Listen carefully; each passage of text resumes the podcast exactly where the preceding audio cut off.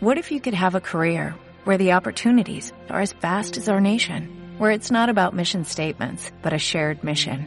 At U.S. Customs and Border Protection, we go beyond to protect more than borders, from ship to shore, air to ground, cities to local communities. CBP agents and officers are keeping people safe. Join U.S. Customs and Border Protection and go beyond for something far greater than yourself. Learn more at cbp.gov/careers.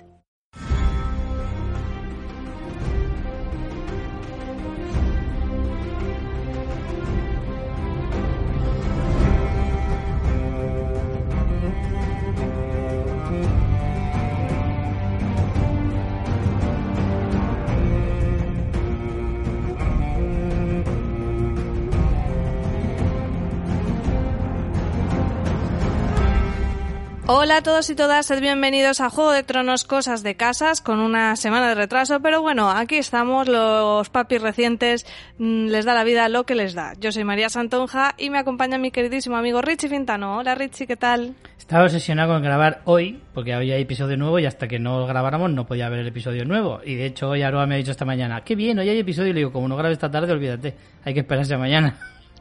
Pues en mi contentos. lo querían ver por la tarde en vez de por la noche No, y he ganado ese margen y, y- y gracias. Así que bueno. Pero aquí estamos, aquí estamos. A lo mejor se cuela un niño llorando por el fondo. Mm. Hoy somos tengo tres en el podcast, aunque no lo parezca. Sí, aquí tenemos a un niño podcaster, pero en vez del micrófono Mm. está enganchado a otro lado. Bueno, el mío a lo mejor también se escucha porque está en la otra habitación pegando berridos, o sea que a lo mejor somos hasta cuatro. Sí, sí, sí, sí. Pero bueno, no pasa nada. Podcasting en familia, Exacto. señores. Pues nada, hoy vamos a comentar un episodio que eh, a mí me ha flipado muchísimo. Lo he Mucho. visto dos veces eh, y tenía muchísimas ganas de, de grabar. Así que nada, vamos al turrón. Pero antes, como siempre, la ficha del episodio. El episodio se llama en su título original We Light the Way. En España lo han traducido como Iluminamos el Camino o Mm. algo así. A ver, Sí, creo sí, que era eso. Así está en Y HBO. Se emitió en Estados Unidos el 18 de septiembre y aquí en España el 19 de septiembre. Y bueno, no sé si es venirme muy arriba, Richie, pero creo que este es un digno episodio de ser recordado eh, como todos esos episodios de Juego de Tronos que tenemos en mente. Yo creo que este podría entrar, ¿eh? Sí, sí, creo que me parece que la serie está cogiendo velocidad de crucero en el sentido bueno, en el sentido positivo de empieza a ser cada episodio eh, bastante épico y, estamos llegando a alcanzar ese punto que siempre hemos hablado en Juego de Tronos, que tantas veces hemos repetido, de aquí no hay relleno. Creo que en esta serie más aún, porque como llevamos diciendo varias semanas, se está quemando trama a, a una velocidad eh, vertiginosa y, y claro, no cabe, no cabe el relleno. Por lo tanto, cada escena es importante, cada escena, cada diálogo, eh, sabes que te va a llevar a otra cosa importante de la trama, por lo tanto, como digo, es que vamos a un ritmo endiablado y, y- y es que es todo bueno, todo bueno. Y tiene una riqueza además, los episodios se pasan volando, son de una hora Sí. y me parece que fueran de 20 minutos, porque ya te digo que hasta viendo el episodio por segunda vez fue como, ¿ya se ha terminado? Porque de verdad que es que pasan volando, son, son, como tú dices, todo tiene chicha, o sea, todo te aporta, eh, conocemos los personajes, la trama avanza, a nivel de realización tengo que decir que me está gustando muchísimo este episodio en concreto, eh, la escena de esa preboda me parece brutal como está realizada, es que no le puedo poner una pega. De verdad que la estoy disfrutando muchísimo y estoy muy contenta porque al final, pues quieras que no, pues teníamos cierto escepticismo con este spin-off y es que lo estoy gozando. O sea, lo estoy gozando y estoy muy feliz porque es un poco volver a esa sensación de Juego de Tronos en cierta manera y, y- y creo que con este episodio, eh, episodio 4, mm, lo, lo tenemos, o sea, lo tenemos totalmente. Así que nada, eh, vamos si quieres al turrón, porque el episodio ya empieza por todo lo alto con esta Lady Res, Rea, o no, recuerdo. ¿no? ¿No es Royce? Royce es el apellido, pero el nombre es. Buah, No sé, yo tengo apuntado en mis notas Res, pero esto con el corrector puede ser Venga, cualquier lo busco cosa. y ahora te lo, ya lo comentamos. Eh, que primero yo no, no, o sea, yo de entrada no tenía ni idea de quién era este personaje, me pareció como guay, ¿no? De ahí como una mujer como poderosa con su caballo cabalgando, que le dice a su primo, no, me voy a ir yo sola aquí de cacería, tal. Y a- no sé si a ti te sorprendió cuando se revela que era la mujer Me de lo estaba Damon, ¿no? oliendo, ¿eh? Antes de que lo desvelaran, sí, sí, ¿sabes por qué? Porque sospechaba que eso era el valle. Porque Claro, por la ubicación. Por la ubicación, por los escenarios. Eh, yo estaba viéndolo con Aro y le digo, eso es el valle. Por lo tanto, esa tiene que ser seguramente la mujer de Damon. O sea que sí Claro, que pero yo me di con- cuenta bastante rápido. Con el, re- con el relato que te hacían de ella, que Damon hablaba de ella, pues yo que sé que te imaginabas, pero esta chica es una chica así mona que se ve, no sé, apañada. Claro, a mí me sorprendió, yo no reconocí el escenario. como se suele decir, ¿no? Una chica sedada. Qué horror. No, no sé, a mí me sorprendió. Yo hasta que no salió Damon no, no me di cuenta de... Bueno, es- vamos, no me di cuenta, me lo dijeron, vaya. Sí, Damon que aparece que parece un Sith, ¿sabes? De, de Star Wars. Sí, con la capucha. Eh, ¿Te olías que la resolución iba a ser la que... Hombre, a tanto no. O sea, a ver, mm, sí que tenía la- el presentimiento de que no iba a ser una, un encuentro amistoso, eso no Claro. es tampoco muy difícil de predecir, pero que se llegará hasta ese punto. Además, es una muerte un tanto...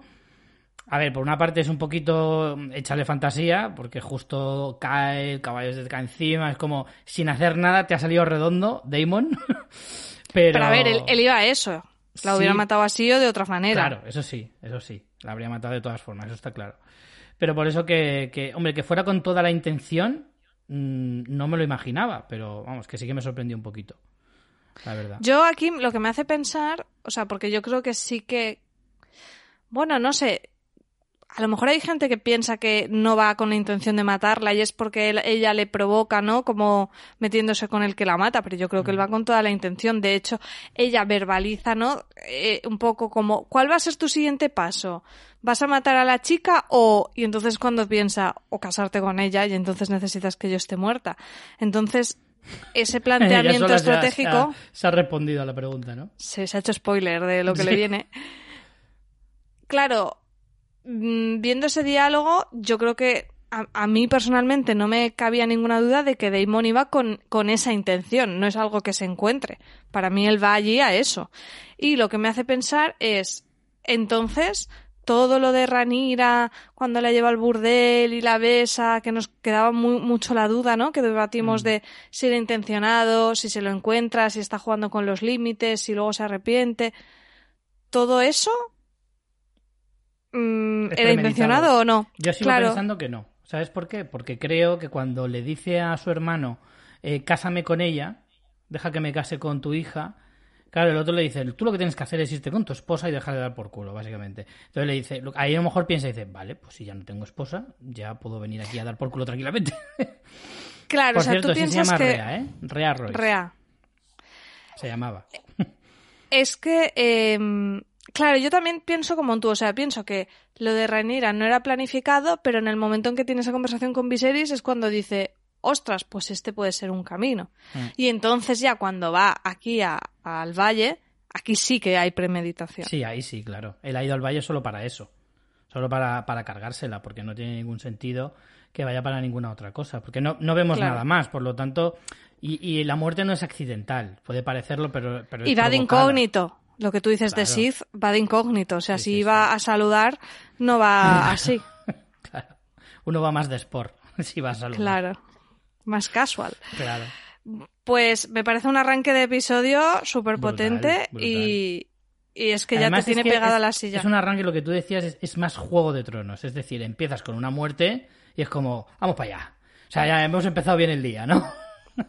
Sí, totalmente. Así que, así que sí, sí, desde luego que, que empieza mucho mejor.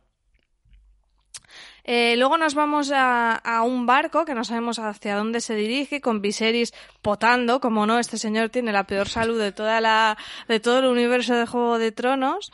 Eh, con el personaje este del consejero, eh, se llama Strong de apellido, el nombre Mm. no recuerdo, al que vemos que le han hecho mano del rey, que era el que le había dado buenos consejos, ¿no? En la cacería es el que, en vez de intentar casar a Ranira con alguno de sus hijos, le aconseja precisamente lo que va a pasar ahora, que lo casa con, con Leanor Velaryon. Se llama Es Laris, como- Laris Strong. Laris.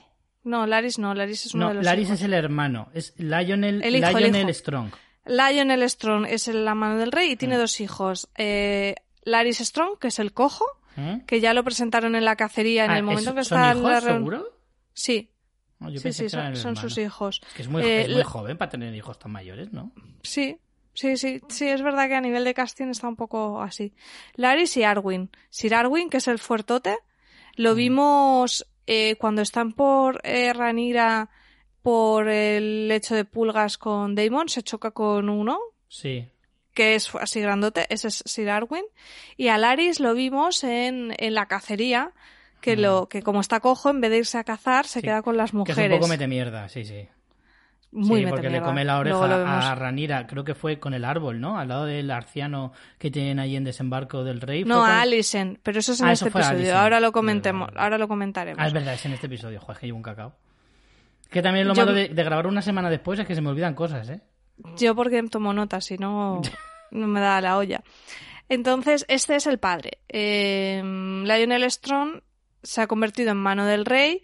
De momento sí parece que es un tío legal, ¿no? Sí, Porque le da consejos veremos, buenos. Aquí nadie es legal, ¿no? Sí.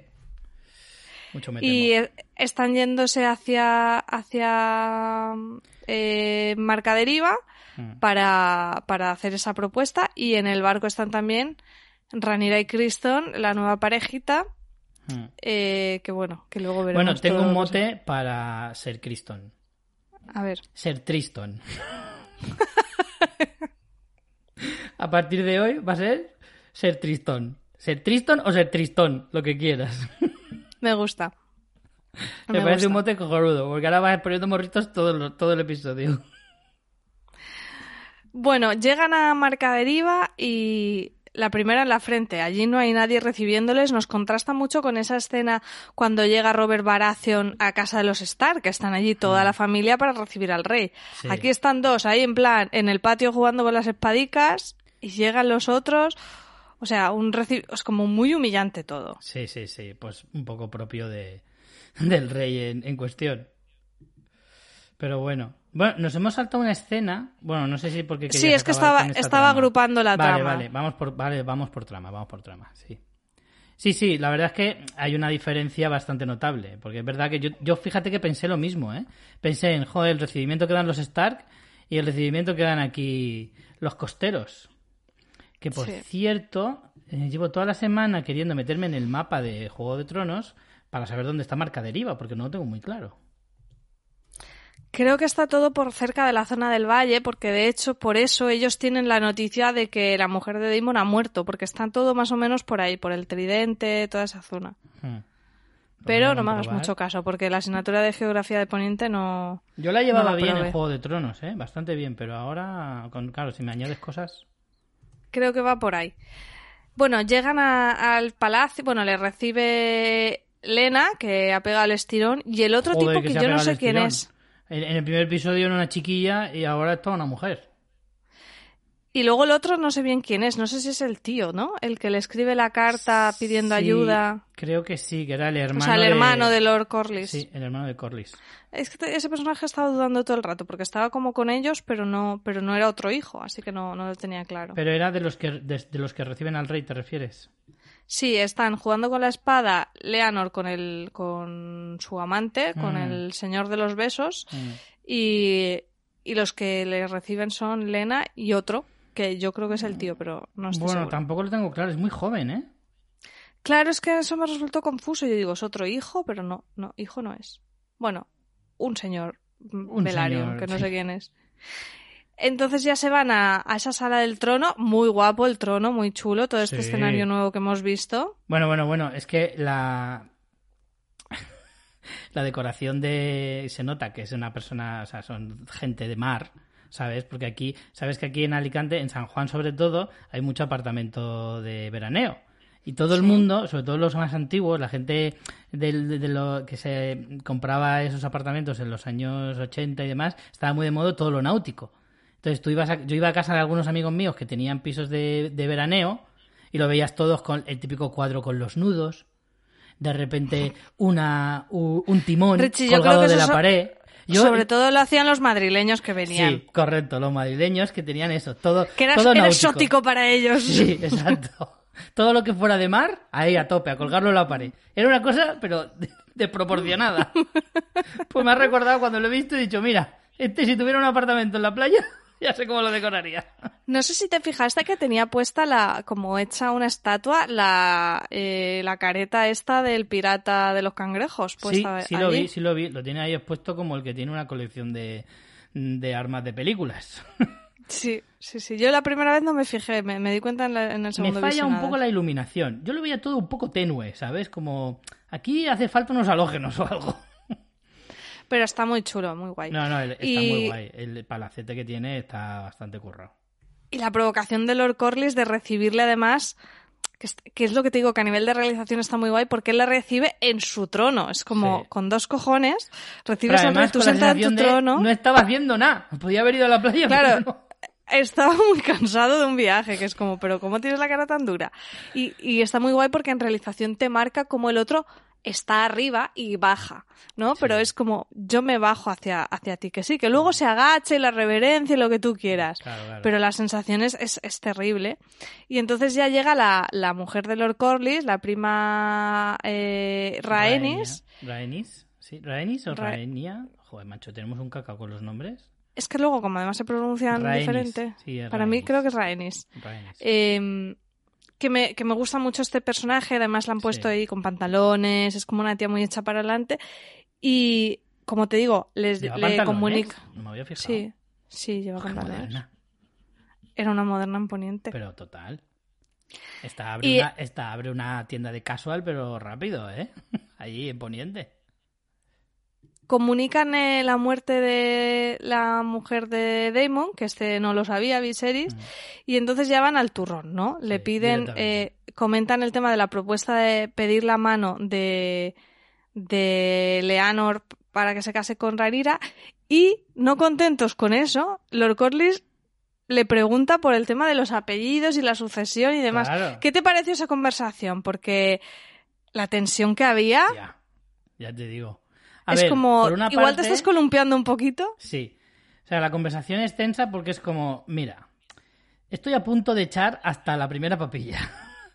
No te has dignado a saludarme al llegar. Y ahora vienes a tocarme los huevos con el tema del apellido. Además, yo entiendo ahí al rey como diciendo, vamos a ver, flipado de la cabeza. Voy a casar a tu hijo que va a ser rey consorte. Que ya es mucho más de lo que podrías aspirar en tu vida.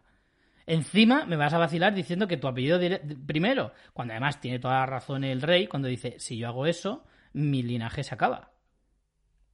Por lo tanto, Claro. tú la llevas estupenda.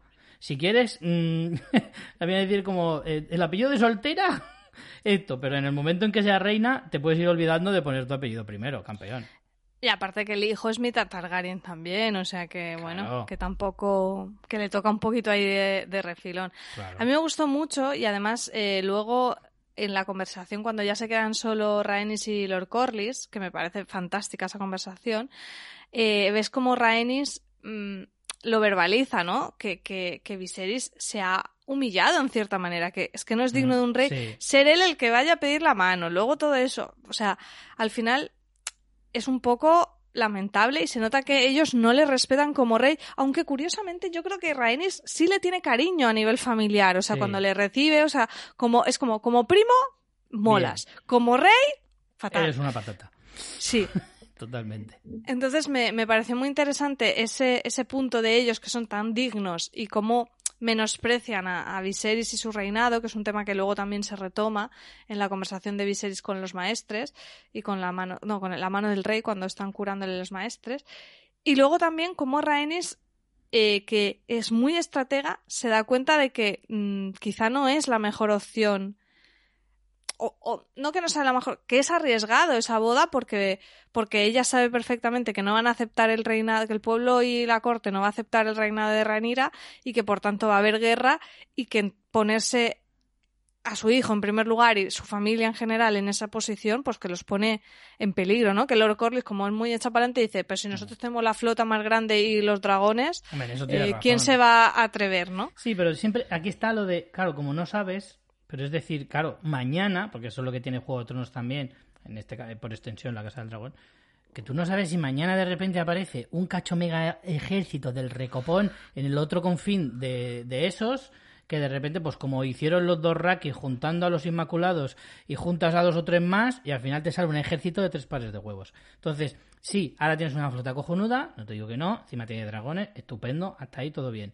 Pero efectivamente, si de repente se unen las ciudades libres, más otro reino que además desconocemos, eh, otro continente que además está eh, el sur, que no, nunca se ha explorado en Juego de Tronos, pero si ves el mapa, está Poniente, está Esos y está Suzorios, o Sozorios, no sé cómo se pronuncia, que es el sur, que hay otro como un otro tercer continente sur, eh, que de ese mundo no conocemos nada y a lo mejor, pues oye, ¿sabes lo que te quiero decir? Que hasta ahora Hmm. pareces imbatible. Eres imbatible hasta que parece uno más grande que tú, punto. Y luego además el punto de que luego veremos que Leonor es gay. Hmm, Entonces puntazo, eso ¿eh? también es ponerle Puntazo. ponerle en, un en primera línea hace que también es- pueda estar más expuesto y pueda ser más peligroso. O sea que mm, me gusta mucho porque demuestra que Lord Corlys es estratégico, pero la bravuconería a lo mejor le puede, y como Rhaenys es más Le sosegada, frena. más inteligente. Está bien porque se compensan. ¿sabes? Son unos Sí. matrimonios equilibrados donde uno se flipa y a la otra tiene los pies en la tierra y le dice, "Ch, tranqui, te Sí. muy rápido tú. Y fíjate que dice también como Corlys, como que eh, como justifica que él está haciendo todo eso para como para restaurar el honor de su mujer que debería haber sido reina y Mm. demás y la otra es como mira que a mí no me yo ya estoy de vuelta falta de esto todo, que yo que a paso mí ya me da lo mismo, que yo esto lo tengo superado. Lo, ha- lo ha superado ella antes que él. sí, sí, Eso sí. está claro. Pero además hay en esa conversación hay una cosa maravillosa que es cuando le está diciendo, pero una pregunta, ¿tú sabes que tu hijo pierde aceite y no te has dado ni cuenta? y le dice, y el otro está como, bueno, pues eso es una moda y ya se le pasará. cosas de juventud Sí. Y, Sí, y sí. la otra le mira diciendo, vamos a ver, hijo de mi vida, ¿cómo que se, ya se le pasará? Que eso no se pasa. Y, Sí. y es muy gracioso. Pero la conversación que tienen eh, Ranira y, y, Leanor. este, y Leanor es, es, es brutal. Es decir, mira, los a dos mí me queremos gusta lo el mismo. ganso a mí me gusta el pato sí, eso está muy a bien mí también. me gusta Eso está muy bien. lo Pero está pillaste muy guay. en ese momento Sí, claro, claro. Es bastante, creo que es bastante evidente. Pero yo no lo entendía así. O sea, yo ¿No? pensé que era como. O sea, no pensé que, era, que fuera gay, sino que yo no te gusto y tú te, te gustará quien a ti te guste. O sea, no pensé necesariamente en homosexualidad, sino en, Mm. en que mm, esto es un matrimonio de conveniencia, entonces. eh, pues tú tendrás tus cosas y yo las mías. Mm. Sin pensar en qué se refería a esto, porque, claro, entendemos que ellos son primos, que se han criado juntos y que Renira lo sabe. Entonces se lo está diciendo con conocimiento de causa. Claro, claro. Sí, sí, sí. No, yo sí, yo sí que lo pillé al principio. O sea, me- me- creo que lo, lo hacen de manera un tanto velada, pero que se sobreentiende bastante bien. Entonces, Sí, luego para los que no lo pillamos, cuando tenemos luego la escena Claro. con su novio, ya se, Claro. ya se entiende. se, se- se disipa toda duda. sí. Eh, no sé si quieres saltar de aquí directamente a... Bueno, deberíamos pasar por el momento donde Ser Criston pasa a ser Ser Triston, Ay, sí. que es el momento de la mía. confesión. No he visto mayor cobra emocional en toda mi vida. Pero es que vamos a ver, vamos a ver. O sea, se supone que aquí ha pasado tiempo, como siempre pasa, hay, hay saltos temporales, es decir, que estos no se han liado una vez ni llevan dos días. Se supone que llevarán una relación Mm, más o no menos sé yo, ¿eh? extensa. No sé yo de- si es muy larga la relación, pero bueno. Bueno, pero que entendemos que ha pasado más de una vez, porque además él dice como eh, te conozco, tal, no sé. Sí, pero yo creo que lo de se conocen se refiere a mucho antes de, de Antes. acostarse. Ella ya le, le utilizaba como confidente. ¿Sabes? O sea, que le conoce mucho antes de que se enrollaran. Bueno, en cualquier caso, yo sí que entiendo que ha pasado cierto tiempo, unos Mm. meses, lo que sea, que están más de follamigos, más en como tú Tú ten en quieras. cuenta que, que Poniente es En- un poco como gran hermano, que todo se intensifica. Claro. Que las relaciones son más fuertes porque en poco tiempo uno vive muy fuerte. En cualquier caso, sea como sea esa relación, ser Tristan está muy flipado. Es como, vamos pero a ver, flipadísimo. vamos a ver. ¿Tú te crees que esta mujer, que, o sea, es la heredera a el trono de los A siete todo. reinos, A todo Poniente. se va a ir contigo? Y aparte, ya no siquiera por ese nivel de poder que a ver quién renuncia, sino es que es tu razón de ser. O sea, a ti Claro. te, te han criado para eso, es tu familia, es tu legado. Mm, me voy a ir contigo a coger nueces a no sé dónde, o sea, es que no lo entiendo. Y luego además no sé si tú te fijaste, pero creo que incluso sus motivos son un poco rancios, porque yo creo que está colgado Sí. por ella, porque luego con todo lo que sucede, que ya veremos la- las idas de olla máximas, está colgado de ella. Pero también tiene un punto de... eh, es la manera de que yo restaure mi honor. O sea, él Sí. tiene como un cargo de conciencia y su prioridad es restaurar su honor. Entonces, eh, eso me recuerda que la escena en cuando se acuestan, hay un momento que él dobla como con mucho cuidado la capa blanca, que es como muy simbólico de... Mm.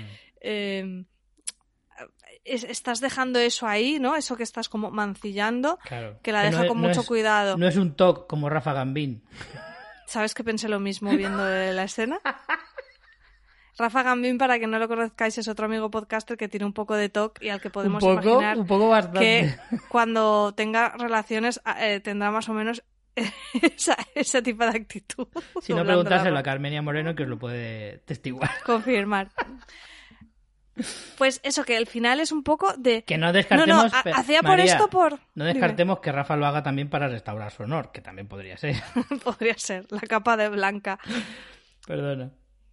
No, eso, que, que al final es como, estoy muy enamorado de ti, pero yo quería casarme contigo para restaurar mi honor. Que es Claro. como, que- qué romántico, ¿no?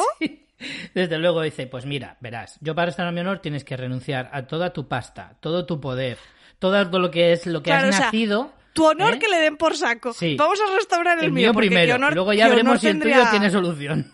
¿Cuál? Claro, qué honor es como- tendría Ranira renunciando, a- escapando de esa manera, ¿sabes? Me No jodas, sé. que encima es como va a hacer historia por ser la primera reina de Poniente. ¿Sabes? Y la otra al final le dice, vamos a ver, que yo me esté quejando todo el día de mi trabajo no significa que no me guste. Que es como Sí, lo sí. que hace toda España. Sí, ¿Sabes? Entonces es como, tío, o sea, mm, que te has fumado. Porque además es verdad que la oferta que le hace no es muy atractiva. Es decir, vayámonos muy lejos a ser vagabundos. ¿Sabes? Porque ¿a dónde pretendes ir? ¿A ¿Qué quieres? Yo qué sé, montarte una mercería o yo qué sé, no sé. No, no, no me estás ofreciendo, no, vámonos a, la- a, a la- a las Maldivas a vivir la vida. No, perdona, me estás diciendo, vámonos a la otra punta del confín del, del mundo a vivir de la nada. Sí, no sé, es bastante vergonzoso. A mí que me caía muy bien este personaje, Sí. ya aquí fue como, ¿dónde vas? Chaval. Hombre, es que aquí O ha llevado a un nivel de pagafantismo muy exacerbado, pero encima teñido de egoísmo. Que es como, tío, Claro, es- eh, sí, es todo mal, todo Sí. fatal, todo fatal. Eh, bueno, ahí los dejamos y eh, vamos a hacer un pequeño salto a desembarco antes de que vuelvan a desembarco para el tema de la boda. En desembarco eh, la cosa está también caliente. Otto Hightower se va, ya lo Sí. echan y tiene una conversación con Alison que me encantó. Tremenda. Para mí es de lo mejor del episodio, te diría, ¿eh? Fíjate, a mí también me lo pareció. Me parece, porque hay una cosa que es fascinante, que es cuando le dice, mira, aquí nadie lo quiere decir en alto, te lo voy a decir yo, el rey se muere. Así que dentro de poco pueden pasar meses o pueden pasar un par de añitos, no creo que llegue a tanto. y, y en cuanto se muera aquí se va a liar parda, así que vete haciendo la idea. Es que, es que esas son, son una- unas palabras, tío, más sabias que, que cualquier cosa. Y además, está claro que este es muy ambicioso, muy, Mm. eh, bueno, pues muy ladino, que está haciendo sus tejemanejes, pero todo lo que dije aquí tiene razón. Sabe que se va a montar una guerra. Y luego lo más grave de todo, que yo creo que es donde Alison le hace el clic. Alison tiene dos clics en este episodio que son los que van a sentar Mm. las bases de los bandos en esta, en esta historia clarísimamente. El primero es este, cuando le dice eh, ¿qué te crees que va a hacer Ranira con tus hijos? que son los que pueden cuestionar su poder cuando ella sea reina. Claro. Se los va a cargar. Que eso es muy fuerte que te lo digan. Que tú puedes decir, bueno, no, porque somos amiguis y demás. Pero, ostras, mm, te quedarías con la duda, ¿sabes? Es como, no es algo con lo que me apetezca jugar a, a ver si sí o a ver si no. A ver si se cargan mis hijos o no. Entonces, Claro. igual no. es fuerte. Claro. Igual no. A, a lo mejor no. Claro. Con suerte. Entonces, es fuerte eso. O sea, es algo que yo no me había planteado, pero que tiene toda la lógica del mundo. Y, uff, a ella le hace clic. Y el segundo clic Claro, es. La conversación eh, con Ser Triston. Sí. Claro, que ya viene encaminadita por eh, la charla de metemierda del el Laris Strong, la que Sí, estabas tú comentando sí. en el patio del Arciano, que es muy Juego de Tronos esa conversación. ¿eh? Hombre. hablándole de las flores estas y no sé qué, haciéndose el loco de, uy, no está enferma la princesa, uy, fíjate. Sí. Hombre, es poco sutil, ¿sabes? Para lo que suelen ser este tipo de personajes, que suelen ir un poquito más eh, descalzos, o sea, más suaves, ¿sabes? Como más ligeros. Este no es nada sutil. Esto es como, ay, no me digas que no, le pasa nada a la reina, no me digas, tía. O sea, le dice, o sea, queda bastante evidente sus intenciones. Claro, quedan las intenciones claramente de que él quiere que sepa que ya se ha Mm. tomado un, un abortivo. Pero ¿cuáles son sus intenciones finales? O sea, este personaje, ¿qué quiere? ¿Es un meñique que lo que quiere es lo de a, a río revuelto ganancia de pescadores? Yo lo que ¿Sabes quiero creo, decir? creo que lo que quiere es ganarse no, no la confianza ni el favor de la reina, porque yo creo, vamos a ver, yo me pongo en el papel de Ellison y digo, uy, este tío tiene Es un unas poco intenciones listo. muy claras, pero me puede venir bien. Es decir, este tío maneja, porque poca gente en el palacio debe saber que la reina, perdón, que la princesa se ha tomado un abortivo y que se lo ha llevado en persona el maestre. Por lo tanto, dices, hostia, este maneja. Entonces, no me cae bien, no tiene mi confianza, pero me puede venir bien. Y creo que esa es la intención de- del chico este. Hacerse que- como un imprescindible, ¿no? Exacto. O sea, no, no le caeré bien, me da igual. La cuestión es que me tenga ahí. Hombre, obviamente no va en favor de, de Ranira. No. porque la deja con el culo al aire. Lo cual también te hace pensar, esta, eh, volviendo a ahora que sabes que el mano, nuevo mano del rey, el Lionel Strong, es su padre, Claro. ¿estos Claro, dos llevan claro, es que este intenciones tiene- distintas? Claro, es que o... este tiene una fuente padre... muy buena. Muy buena. Que a lo mejor el padre no es que se la cuente, pero él se entera igualmente porque está cerca de él. Sí, pero, o sea, ya no te digo de dónde le viene la información, sino este está claro que no va en favor de Ranira y que se está acercando a Alicent, ¿vale? No Mm. sabemos bien por Bueno, ¿Con qué a lo intención? mejor en el próximo episodio hace lo mismo Bueno. con Ranira. A ver qué, cuál Ya, es el que más va- le suena. Apostando ¿sabes? un poco a todo. Bueno, Claro. en, en principio es eso. Y en cambio, su padre, como mano del rey, sí que está siendo como. O sea, va con Ranira en el sentido de que el Viserys va con Ranira. Entonces Claro. él va. Es como leal al rey. Entonces, ¿Lionel Strong, la mano del rey, está fingiendo? ¿O van por lados aparte padre e hijo? Hombre, ¿Sabes lo que te molaría mucho que estuviera fingiendo. Porque ahora mismo nos da la sensación de que es un buenazo Sí. y hay un giro de que de repente digas, hostia, que este es un buenazo, pero en el fondo es un cabrón. Molaría. Molaría mucho más. Ahora mismo no lo parece. Pero claro, la serie tiene que jugar un poco con eso. Creo que por una parte molaría ese giro, pero por otra parte molaría ver a, a Lionel, el padre, siendo buen tío, siendo un tío honora- honorable, y sin embargo tener un hijo que es un mal, es un asqueroso. ¿Sabes? Molaría esa dualidad de, de padre e hijo ser tan distintos y que en el fondo acaben estando en, en- en- en bandos opuestos y acaben como enfrentándose dentro de la familia. Eso molaría bastante. Lo que está claro es que este no, o sea, van a ser personajes importantes, esta familia, los Strong, van a Mm, tener peso, luego. porque luego tenemos otra escena donde vuelven a aparecer. Y, y bueno, otro tema, que aquí no simplemente le da la información a Alicent de que Ranira se toma el té, sino que es por orden del rey. Entonces Claro. también se siente traicionada por el rey, decir, o sea, que el rey ha echado a mi padre, Viserys ha echado a mi padre diciendo que es un mentiroso, pero luego o lo sabe o, o- o sabe que no es mentira Hmm. porque ha mandado él el abortivo o, como mínimo tiene dudas. Pero es que no creo. mm, Es que sabes qué pasa: que Viserys no le echa por mentiroso. Le echa por ambicioso. Porque Viserys le echa porque. Ya. Primero cree que le está mintiendo con eso, pero cuando descubre que es la verdad, porque él como que se quiere poner un poco la venda a los ojos de que eso no ha pasado, pero luego al final cae del burro y se da cuenta de que es posible que haya ocurrido, eh, y más cuando se lo confiesa al propio Daemon, aunque luego fuera mentira, eh, luego al final tiene una segunda conversación con Otto y es cuando le dice, ahora me doy cuenta de que ya sé por qué tu hija es mi esposa, porque eres un listo. Y por eso le echa. Tienes razón en eso, que le echa por ambicioso. Eh, y también como para alejar, ¿no? Como esa... eh, como esa sospecha. Sí. Como él tiene esa información, es el típico que tendría que estar lo más lejos posible. Claro. Pero desde el punto de vista de Alicent sigue siendo como una injusticia. Es decir, él te ha sido fiel dándote la información y, y- y te lo has, y lo has largado, Hmm. ¿sabes? Entonces, aquí el desencanto de Alicent es con, es con Ranira, pero también es con el rey. Y de hecho se muestra claramente cuando el rey vuelve del viaje, le vuelve a dar un chungo que se cae otra vez desmayado y Alicent mira desde arriba diciendo, venga, hasta luego, o sea, que le da igual totalmente. Y cuando luego el rey está en con los maestres, Mm. Se ve eh, que tiene... pregunta por la reina y dice, no, está ocupada. Está lo suyo. Eh, ¿Puede ser que tenga Soria Gris? ¿Lo viste? Yo no sé qué tiene, pero te digo una cosa. A mí los maestros de no me están dando ningún buen rollo, ¿eh? No, la verdad que no. Ha habido varias, o sea, están haciendo mucho hincapié en los tratamientos, nunca está mejor, siempre va a peor. Hay Mm. un maestre joven que es como, podíamos hacer esto, y el otro es como, quita, quita. A lo mejor no lo quieren curar.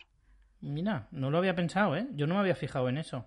A lo mejor los maestres, el maestro lo de que Ranira fuera reina no le gustaba mucho, acuérdate.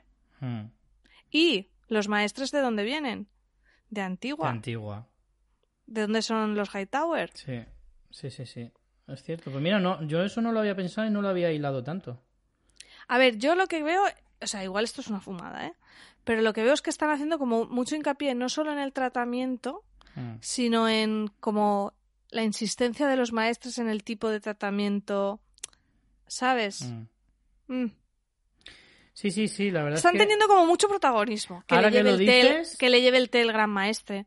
Mm. Le Ahora dan que como lo mucho dices, peso a eso. cobra bastante sentido porque, porque sí, tiene, tiene bastante lógica pensarlo y a lo mejor han sido pequeñas pistas que nos han ido soltando y que a lo mejor, pues mira, son muy sutiles y, y te puedes dar cuenta o no. Yo desde luego no me había fijado, pero ahora que lo mencionas sí que le veo todo el sentido porque además es eso, va cada vez a peor y yo creo que efectivamente hay una escena en la que él se le ve hablando con Lionel eh, frente al fuego y tiene un brazo descubierto y yo creo que es Soria Gris. Si no es Soria Gris, pues es algo bastante Es que no sé parecido. si lo que tiene es una cataplasma encima de la herida. no, no, yo creo que no. ¿eh? Yo creo Ah, que ¿tú no. crees que es la, la piel? Es que Creo no- que es la piel pura y dura. Y, y claro, la Soria Gris es contagiosa, se supone. Se supone que te la tienen que contagiar. ¿Quién coño se la ha podido contagiar al rey? No sé, no, yo no, no creo que sea Soria Gris, ¿eh? pero que, que estos en vez de ayudarlo cada día lo tienen peor, sí, que a lo mejor no pueden hacer otra cosa, ¿eh? Mm. Pero como que le están dando mucho bombo al gran maestro todo el rato, está como muy por ahí. Mm, Y me da Podría cosica. podría ser. Y luego de esta escena también me gustó mucho que habla Viserys de su legado y me Sí. parece muy bonita a nivel de realización el que se ve ahí en la parte de abajo del plano y detrás toda esa super maqueta que ha hecho de Valiria, ¿no? Un poco como, como, pues eso, sabemos que le queda muy poco de vida y, y vemos como todo lo que ha construido en esa manera, o sea, están visualmente lo que ha Mm. construido con su maqueta y están hablando de eso, de si será un buen rey, será un mal rey. No sé tú qué opinas de si sería un buen rey Viserys o... Porque para mí ha ido cambiando un poco mi percepción de él desde el principio, que era como... Es un soso que no vale para nada y luego veo que dentro de las circunstancias que le han tocado, es verdad que no que no tiene como bastante sangre para ser rey, pero tampoco creo que sea un mal rey. No, yo tampoco creo que sea mal rey. Lo que pasa es que, eh, como bien dice en esta conversación, no ha vivido una época difícil. Él ha tenido dificultades como rey en cuanto, pues, a ver, son dificultades un poco de aquella manera, es decir, pues sí, tienes una hija rebelde que no para de dar por saco. Y, y ha tenido que escoger, que eso sí que es importante, a nivel político, pero no a nivel de guerra, no a nivel bélico, Ya. ni de, ni de conquistar, ni de nada, que es como más se recuerda a los reyes. Sí, Por sí, ser buenos porque o malos, de, porque, claro. hablan de eso, hablan de que no, que no dará como para cantos de juglares. Porque Claro. claro, el decir, pues hizo maquetas muy chulas, no, no Sí. queda como para canciones épicas. Hizo un programa de recogida de basuras cojonudo y por eso pasó a la historia. Pues, pues no, ¿sabes? Entonces, claro, es cierto que por, esa, por ese punto a lo mejor no, no, no tiene una vida de rey muy épica. Pero lo que le dice Lionel es súper importante también. Dice, ¿qué prefieres eso o haber muerto en batalla a lo mejor a los dos años de ser rey? O algo así, ¿sabes? Es como muchos reyes que han vivido eso que tú ahora mismo ansías hubieran preferido no vivirlo. Porque al final, quieras que no, la guerra solo la celebran los que la ganan, ¿sabes? Pero si la pierdes es una auténtica mierda. Así Claro. que imagínate que entra en guerra, pierde el trono y se acabó el linaje de los, de los Targaryen en, en Poniente. Por lo tanto, hay que ver un poco como el vaso medio lleno, de decir, sí, no has tenido un reinado que se recordará, pero por lo menos tampoco se recordará para lo malo. Sí, es verdad. Es No sé, a mí me gustó mucho esta escena. Es lo que tú hablas de que no hay relleno. Es que esta escena te está dando un montón de Sí, información sobre sí, sí, sí. la enfermedad, sobre la confianza que tiene con el con Lionel Strong, sobre que la reina no va, de ese Ajá. desengaño de la reina, sobre el legado, sobre, o sea, en una misma escena tienes tantas capas de, de información y de lectura que es que me, me encanta. O sea, una escena que además, o sea, lo vengo a remarcar justo en esta escena porque quizás sea una de las más sin más del episodio. Sí. Y en una escena de las sin más del episodio, fíjate no, cuánto tenemos, ¿no? Sí. Antes nos hemos saltado, yo creo, la escena en la que Alicent habla con Ser Tristan, que creo que es va- muy reveladora. El segundo clic de Alison. Mm. Sí, sí, porque es que es muy gracioso, porque tienen dos conversaciones paralelas y no se dan ni cuenta hasta el final. Entonces, claro, el momento revelador en el que se bifurcan las historias, eh, con la cara de Alison desencajada, es cuando dice, esto no me lo esperaba, este giro, ¿eh? Que por cierto, qué bien está la actriz. Qué Sí. bien está porque a veces, o sea, hacer un diálogo creíble es difícil. Hacer un no diálogo, o sea, una reacción de en la cara de estar escuchando y ir reaccionando, creo que es más difícil todavía. Y ella en su cara ves todo lo que le pasa por la cabeza sin soltar Mm. una palabra. Me parece maravillosa la escena. Bueno, hay una frase que me parece maravillosa, que me la apunté y todo, que es cuando ella le está diciendo, está contando de, pues es que Ranira, es que no sé, es que llegó tarde aquel día, no sé qué, y tiene una frase que dice, sé muy bien que en el fragor de la juventud, lo dice ella como si tuviera 67 años. Pero es que suena a abuelaca que flipas en plan, yo entiendo que a ciertas edades te pican ciertos sitios. Pero es que le queda la frase de decir, madre mía, aquí la abuela de, de la fabada. Pero sí, sí, o sea, la, la conversación es totalmente reveladora. Eh, las caras de Alison son, eh, te lo juro, para poner en una escuela de interpretación, porque como bien dices, o sea, se va desencajando poco a poco. Eh, pero es que también el otro, cómo se le va apesadumbrando la cara, cómo él poco a poco se va hundiendo en la miseria hasta que no tiene más remedio que confesarlo. Y ya está el hombre como diciendo, "Mm, vaya semanita que llevo, entre la cobra y esta que me ha pillado. Claro, él aquí lo que quiere es eh, volver, vuel- o sea, de nuevo que se restaure su honor, ¿no? En plan, bueno, mm, no me mat o sea, mátame si hace falta, pero no me castres, no, Claro. porque no, no, no sé cuál sería el castigo que tendrían que tener. Hombre, un- un- una buena castración pega, pega en estos Sí. casos. En plan, no, no has sabido guardártela, pues te quedas sin ella. Así de claro. Claro. Y al final Alison le, le perdona, o sea, realmente es Mm. como, pues nada, vete para tu casa.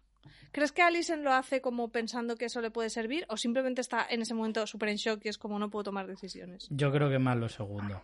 Yo Sí, creo yo que más también. lo segundo, porque es como, mira, ahora mismo no puedo pensar en qué voy a hacer contigo, así que mejor lárgate y ya me lo pensaré más adelante.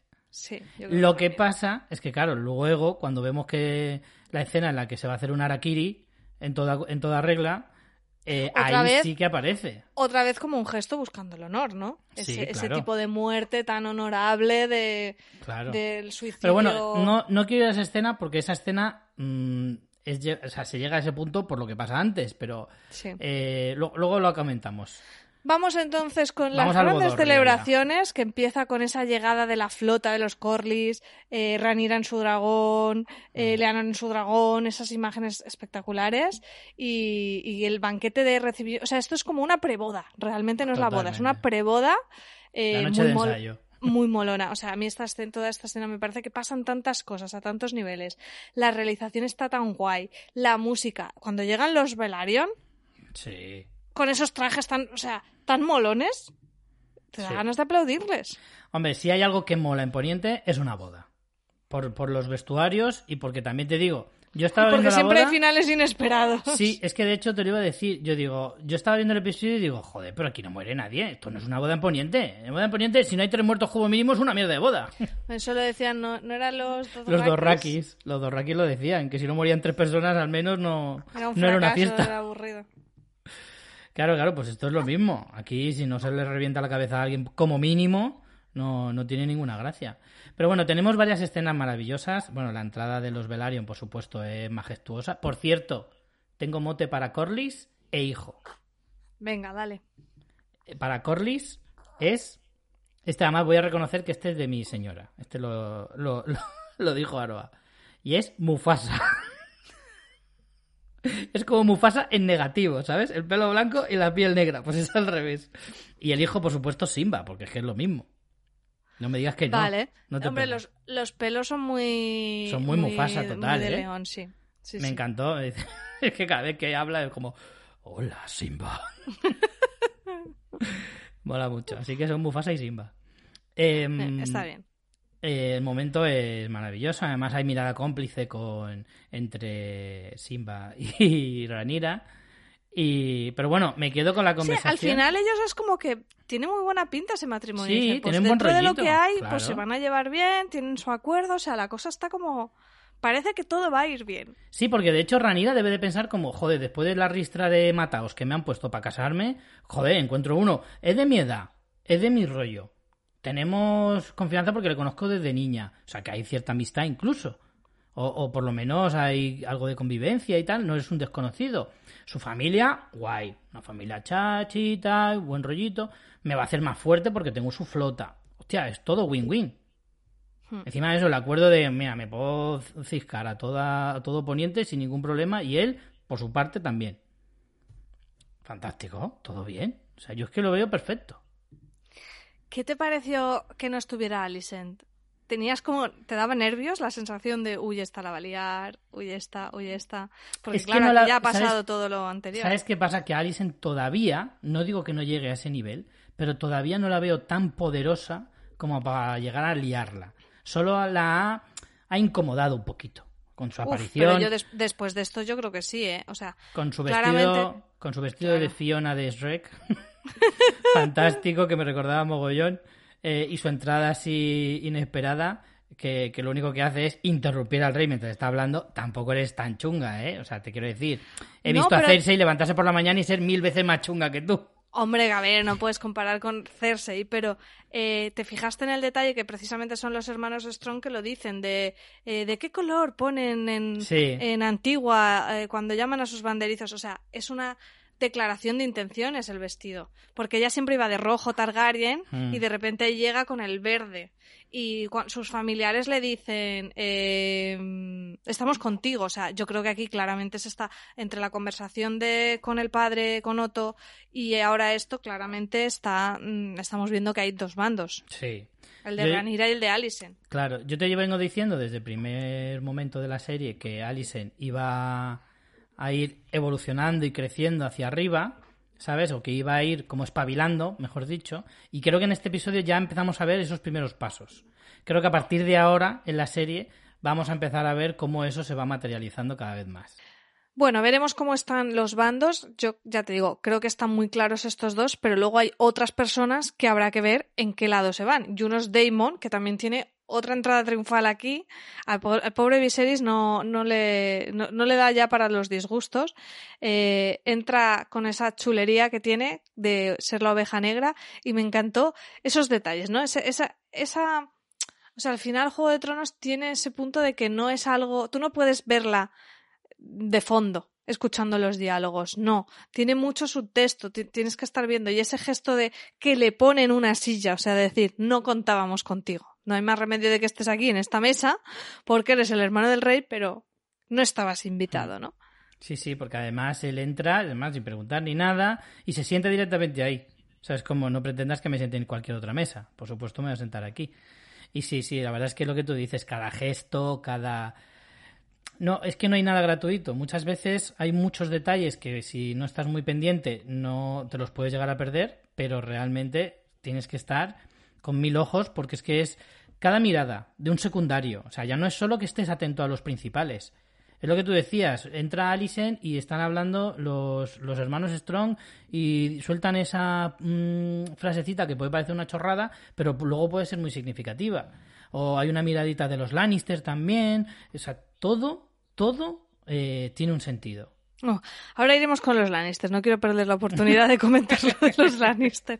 Eh, bueno, con Desmond se acerca también el primo de Rea, el, sí, bueno, el Royce. maravilloso ese punto. O sea, maravilloso. Ese diálogo es maravilloso. Eso es lo que se llama eh, ir a por lana y llegar y volver trasquilado, porque va como acusándole y luego le dice, sí, pues mira, pues me voy a ir ahí a Nido de Águilas, que tengo ahí unas cositas que reclamar. Que me pareció maravilloso porque se queda con una cara de... se queda con una cara mierda.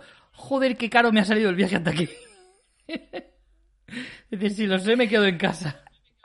Eh, Viserys está atento a esa conversación. ¿Crees que Viserys se huele que se lo ha cargado o qué, piensas? No creo que se lo... No lo sé, me parece un poco... O sea, ya es fuerte de por sí. ¿Que puedes pensar lo de Damon? Quizá. No creo que de momento lo sospeche. Bueno, de momento y nada, porque tal y como acaba el rey en este episodio ya no va a sospechar una mierda, pero no sé si lo llega a sospechar en ese momento. Yo creo que no creo. Porque o sea, Es como que él tiene en buena, en buena estima a su hermano. En plan, se piensa aún que tiene ciertos límites. tienes que, tener en cuenta que Viserys es también un tío al que ya hemos visto que hay cosas que prefiere no ver. O sea, que hay muchas veces que se pone una venda en los ojos. Si Viserys fuera a durar más, a lo mejor, aparte ya es que a nivel de, guion, no tiene mucho sentido que se ponga a el rey a sospechar en ese momento si luego va a acabar... Eh, bueno, no sabemos si ha muerto, pero vamos, tiene toda la pinta. Eh, y ¿sabes lo que te quiero decir? Que a nivel de guion no tendría sentido que sospechara. Si fuera a durar más episodios, quizás sí. Pero si no va a pasar de este episodio, no le veo sentido. Vamos, no sé. Yo en primer... Mm, así de primeras creo que no, que no lo sospecha. Yo estoy contigo en que él a veces quiere ver de la gente, o sea, quiere ver como lo mm. bueno de la gente a la que quiere. Sí, porque de alguna manera le causa dolor pensar que su hijo, o sea, que su hermano o que su hija hace cosas tan terribles a sus ojos, ¿sabes? Hmm, hmm. Em, bueno, tenemos ahí muchos juegos de miradas. Tenemos a Criston mirando con mala cara todo el tiempo. Tenemos también unas miraditas de Lena Velaryon con Damon y luego un bailecito ahí un poco, un poco sexy time. Yo estaba pensando, ¿cuándo han quedado estos dos para ensayar el, bailecito? Este? si el Velaryon acaba de llegar y la otra llegó hace no sé cuánto, no decía tiempo allí en, en, en Marca Deriva ensayando. No, pero tú estás diciendo ellos que abren el baile. Yo te estoy diciendo que bailan Damon y Lena, ah, la hermana. Ah, bueno, bueno. Que están ahí un poco tiquitaca. Ese momento es fascinante. Fascinante. Es un first date de Poniente en toda regla. Porque, ¿qué crees que busca? ¿Crees que Lena quiere...? Mm, le gusta a él, eh, es porque es interesante a nivel de poder. Ella, yo creo que le busca porque es una chica jovencita y Damon es un tío muy famoso, ¿sabes? Y estará, o sea, tendrá mucha fama en ese momento, pues de ligoncete o de, pues eso, de los de los guapos de la corte y cosas así, es como diciendo, vaya, se está interesando por mí. Y una chiquilla, porque tendrá las hormonas por donde las tendrá, pues lógico que le pique que le pique ahí, como decía la anciana de Alison, que el fragor de la juventud, pues te entran picores, vale. Pero a mí lo que me interesa es él. Que la otra tenga un calentón, pues vale, no pasa nada, pues es adolescente, no es normal. Pero él, ¿qué intenciones tiene? Que delante, yo creo que la intención es que le mire Ranira, por una parte, a ver si la pone celosa. Y por otra parte, porque bueno, la conversación es en este episodio, ¿verdad? Joder, que llevo un cacao. No es una conversación en la que es Ranira la que le dice, eh, tenías que haberme casado contigo. Aquí, ahora justo después de... Eh, justo después de esto, en el baile, eh, creo que Ranira estaba bailando precisamente con, con Sir Arwin Strong, el, el fuertote, mm. y va a Damon y le, y le pide bailar con ella. Entonces empiezan a hablar en Valirio. para que pasen un poquito más discretos de las barbaridades que están diciendo delante de todos. Y como que Ranira le, le echa un poco en cara, ¿no? Porque Damon es como no te pega esto, ¿no? De casarte, no sé qué. Y la otra es como que ella dice, mira. Si te lo hubieras currado. Que cuando tú vas yo vengo, ¿sabes? O sea, sé que, sé que tienes como estas intenciones.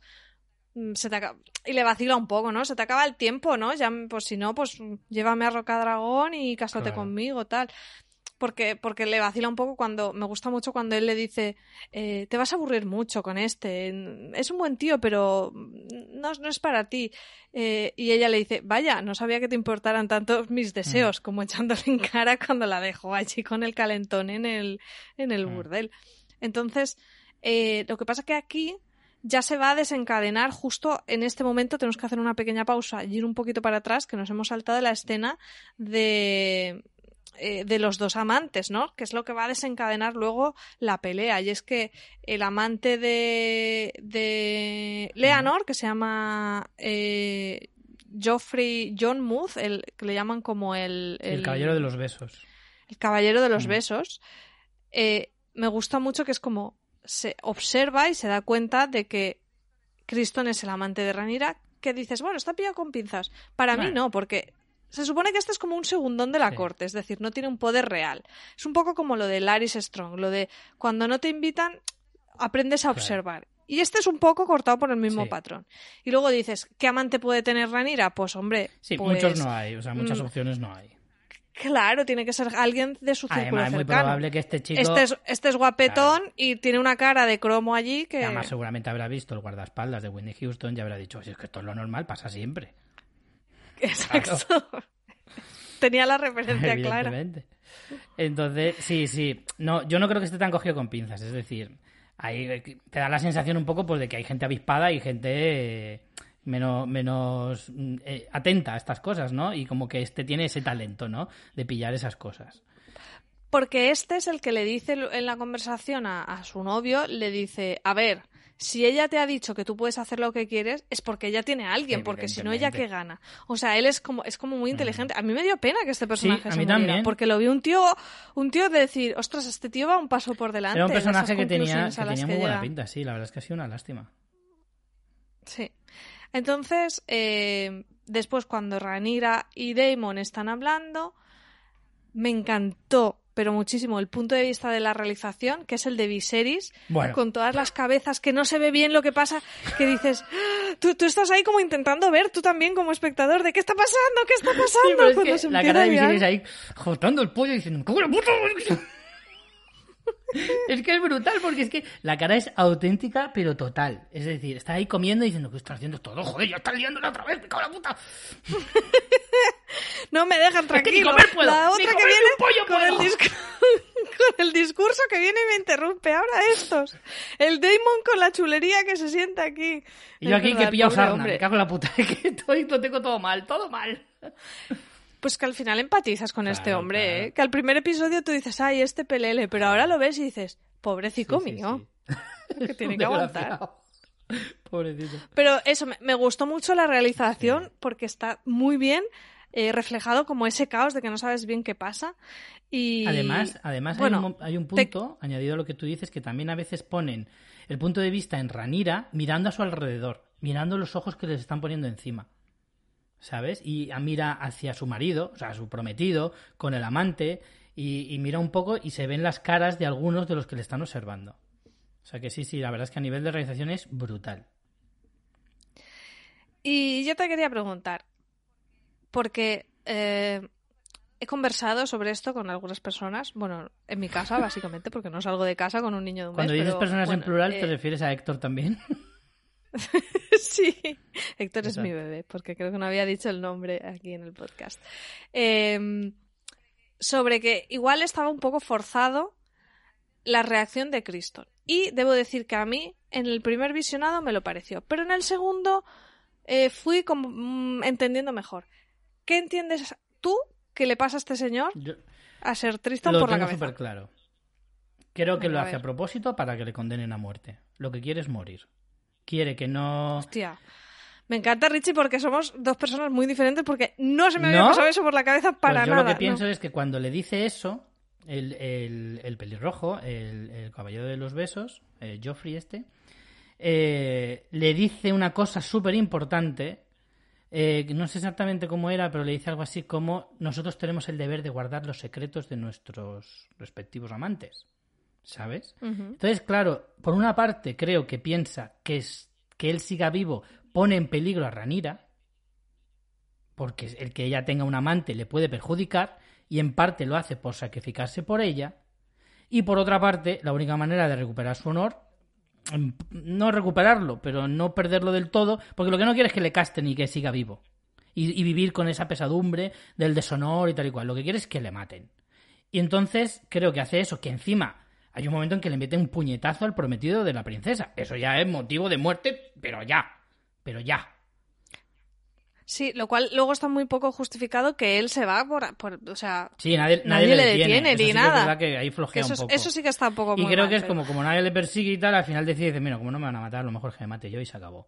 Pero yo creo que lo hacía por eso. A ver, cuéntame tu teoría.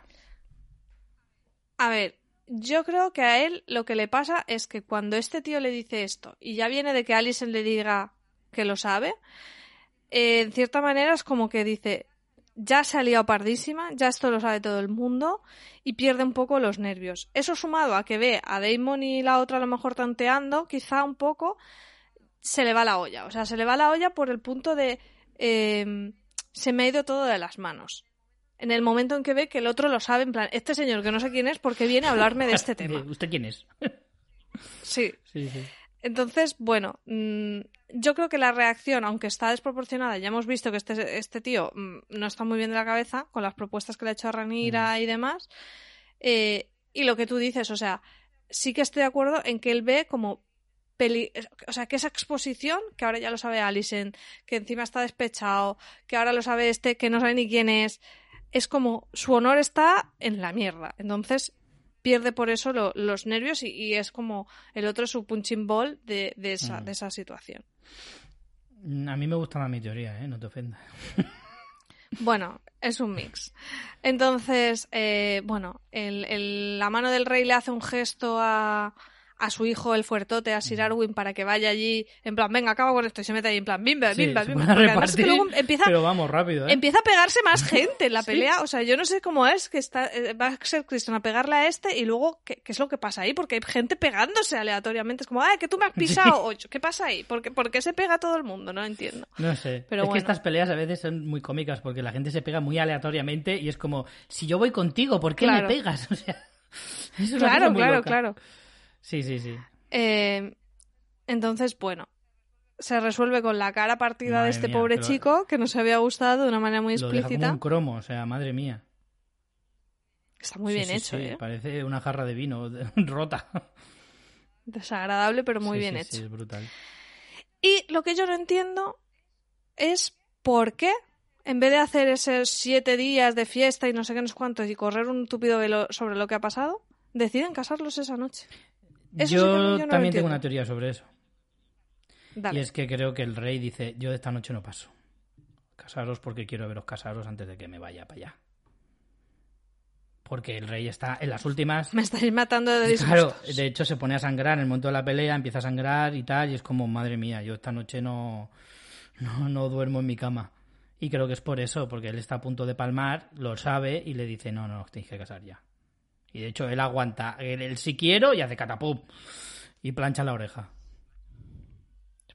Mm, podría ser, no lo sé. A mí me, me parece que me falta un poco de justificación de por qué, o sea, sería darle como mucha importancia a esa pelea, que la tiene, pero a ver, cancelas como siete días de fiesta que Mm. tenían montado. No lo sé. Desde luego es la boda más deprimente de la historia, vamos. O sea, decíamos de la de, de la de Sansa con Tyrion, ¿eh? Esta es peor. Mm, Sí, sí, sí. Desde luego que sí. Y bueno, ¿tú crees que el rey ha muerto o no? Yo creo que sí. Eh, es que me lo han spoileado, entonces no te voy a Ah, decir bueno, nada. sí, es que yo también, bueno, no sé si es spoiler o no. Ah, No sé si es spoiler porque hay una cosa que la han anunciado en todas partes, que el que no se haya enterado, milagro será, eh, pero no lo voy a decir por si acaso hay gente que no lo sabe, pero sí que con eso puedes deducir que, que está muerto, pero bueno, tampoco lo sé seguro. Hmm, Sí, sé a lo que te refieres. Eh, no lo sé, no lo sé. A mí eh, lo que me interesa para cerrar el podcast, bueno, un pequeño inciso. El Lannister Ah, sí. pedorro. Puede ser súper pedorro, o sea, puede ser lo más machista asqueroso que solo le habla al rey. ¿Te das cuenta que ella ni la mira? Ay, pues todo no, el no me rato. fijé. Es que, no sé, es que me ¡Ah! estaba dando tan- tanto asco el personaje que no... Si te fijas, todo el rato se está dirigiendo al rey. Todo el rato. No, la verdad es que Todo el ella le rato. mira con un asco como diciendo, mira, tío, menos mal que esquive esta bala. Horrible. Es que no quería pasar la oportunidad y para que si no lo habéis, ya lo habéis visto, ese detalle, que os fijéis como eh, él, bueno, que luego hace el chistecito de, ah, por eso los hombres vamos a la guerra, porque las mujeres estarían Sí. arreglándose, no sé qué, que es como, Dios, me pata en la boca. De verdad. La cara de, Es que hor- es muy la cara de odioso. Ranira es como... Ay, qué pereza de tío. Totalmente. Sí. Vale, hecho ese pequeño inciso, eh, con el final, ¿cuáles son los bandos de esta guerra? Porque está el claro que hay una bueno, el guerra. Fallido de. Bueno, el de Harakiri lo has comentado lo tú. comentado. Bueno, sí, ¿quieres teorizar eh, qué crees que va a hacer Alison con Hombre, él? yo lo que ¿Va a ser creo, creo que al, al ver la reacción de él, quizá Alison... Es que, ¿sabes lo que creo? Que Alison se está forjando su propio mm, séquito de, de gente de confianza, ¿sabes? Por eso creo que el Laris Sí. este va a ser importante y se lo va y se lo va a quedar Alison como confidente y tal y creo que con Tristan va a hacer prácticamente lo mismo. Como sabe que está despechado con Ranira, puede que eso lo pueda utilizar en su favor y en contra de Ranira y como que Claro. le ayude. No sé si Ser Tristan se quedará como, como guardia de, de Ranira después de todo esto, cosa que me extrañaría bastante y habría que justificarlo muy muy bien si acaba siendo eso. Pero no lo sé. Yo creo que si evita que lo mate, que se mate, es por una razón. Y es, me vas a ser muy útil. Te voy a utilizar. Sí, está claro, está claro. Em, yo creo que está claro que Tristan se pasa al bando de Alicent. Creo que está claro que hay dos bandos, los Alicent y Team Ranira. Alicent, Team Entiendo que Rhaenyra. los Sí. Claro, entiendo que los Velaryon van a ir en el team Rhaenyra, Ranira, sí. los Hightower con Alicent. Alicent, no, y muchas casas de estas, en plan, los Lannister, no sé qué, ta, ta, ta, ta. Mi duda es, ¿qué pasa con Damon? ¿Él hace un bando por su cuenta o qué? Damon- ¿O cambiará de bando cada cinco minutos? Damon es freelance. Damon va a donde... No, Damon creo que va a hacer su propio bando. Es decir, a lo mejor hace su guerra por su cuenta, a lo mejor sigue intentando echarle la caña a Ranira, o no sé. Pero creo que Damon no está... Hombre, a día de hoy creo que está más en el lado de Ranira, pero por Ranira. Mm, Todo lo de que rodea a Ranira a él lo repudia. ¿Sabes? Me refiero a los Velaryon y toda la gente que esté un poco por su por su lado, ¿sabes lo que te quiero decir? Bueno, con los Velaryon no se había llevado mal del todo porque había... Sí. O sea, habían ido con él a la guerra y tal. Pero bueno, es que él no se lleva bien Claro. con nadie, básicamente. Ni bien ni mal. Es que lo tiene un poco complicado. Es eso, con los Velaryon no se tiene por qué llevar mal, salvo porque, bueno, va, él ha quitado a la chica, pero todo lo que tú dices, han sido socios mm, muy buenos hace relativamente poco, Mm. por lo tanto tampoco puede declararles la guerra frontalmente. Creo que, que Damon, ya te digo, va freelance. Damon va aparte. Sí. Es comodín. Eso es lo que me tiene más intrigada. Pues nada, pues por suerte, como hemos grabado tan tarde, nos vamos directamente de A grabar a ver el nuevo episodio. Y es nada, muchas gracias por habernos escuchado. Esperamos que hayáis disfrutado este ratito con nosotros y nos vemos la próxima semana en un día indeterminado en el que llegará a vuestros podcasters el episodio. Desde luego que más indeterminado no podría ser. Como suele ser habitual, se nos va alargando cada vez más los episodios, no sé si os habéis dado cuenta, así que hoy vamos a tener que, con nuestro pesar, no leer comentarios porque ya se nos hace muy tarde y nuestra progenie nos reclama. Nos reclama vigorosamente. Así que nada, Richie, muchas gracias y nos vemos la próxima Hasta semana. la semana que viene, chao. Chao.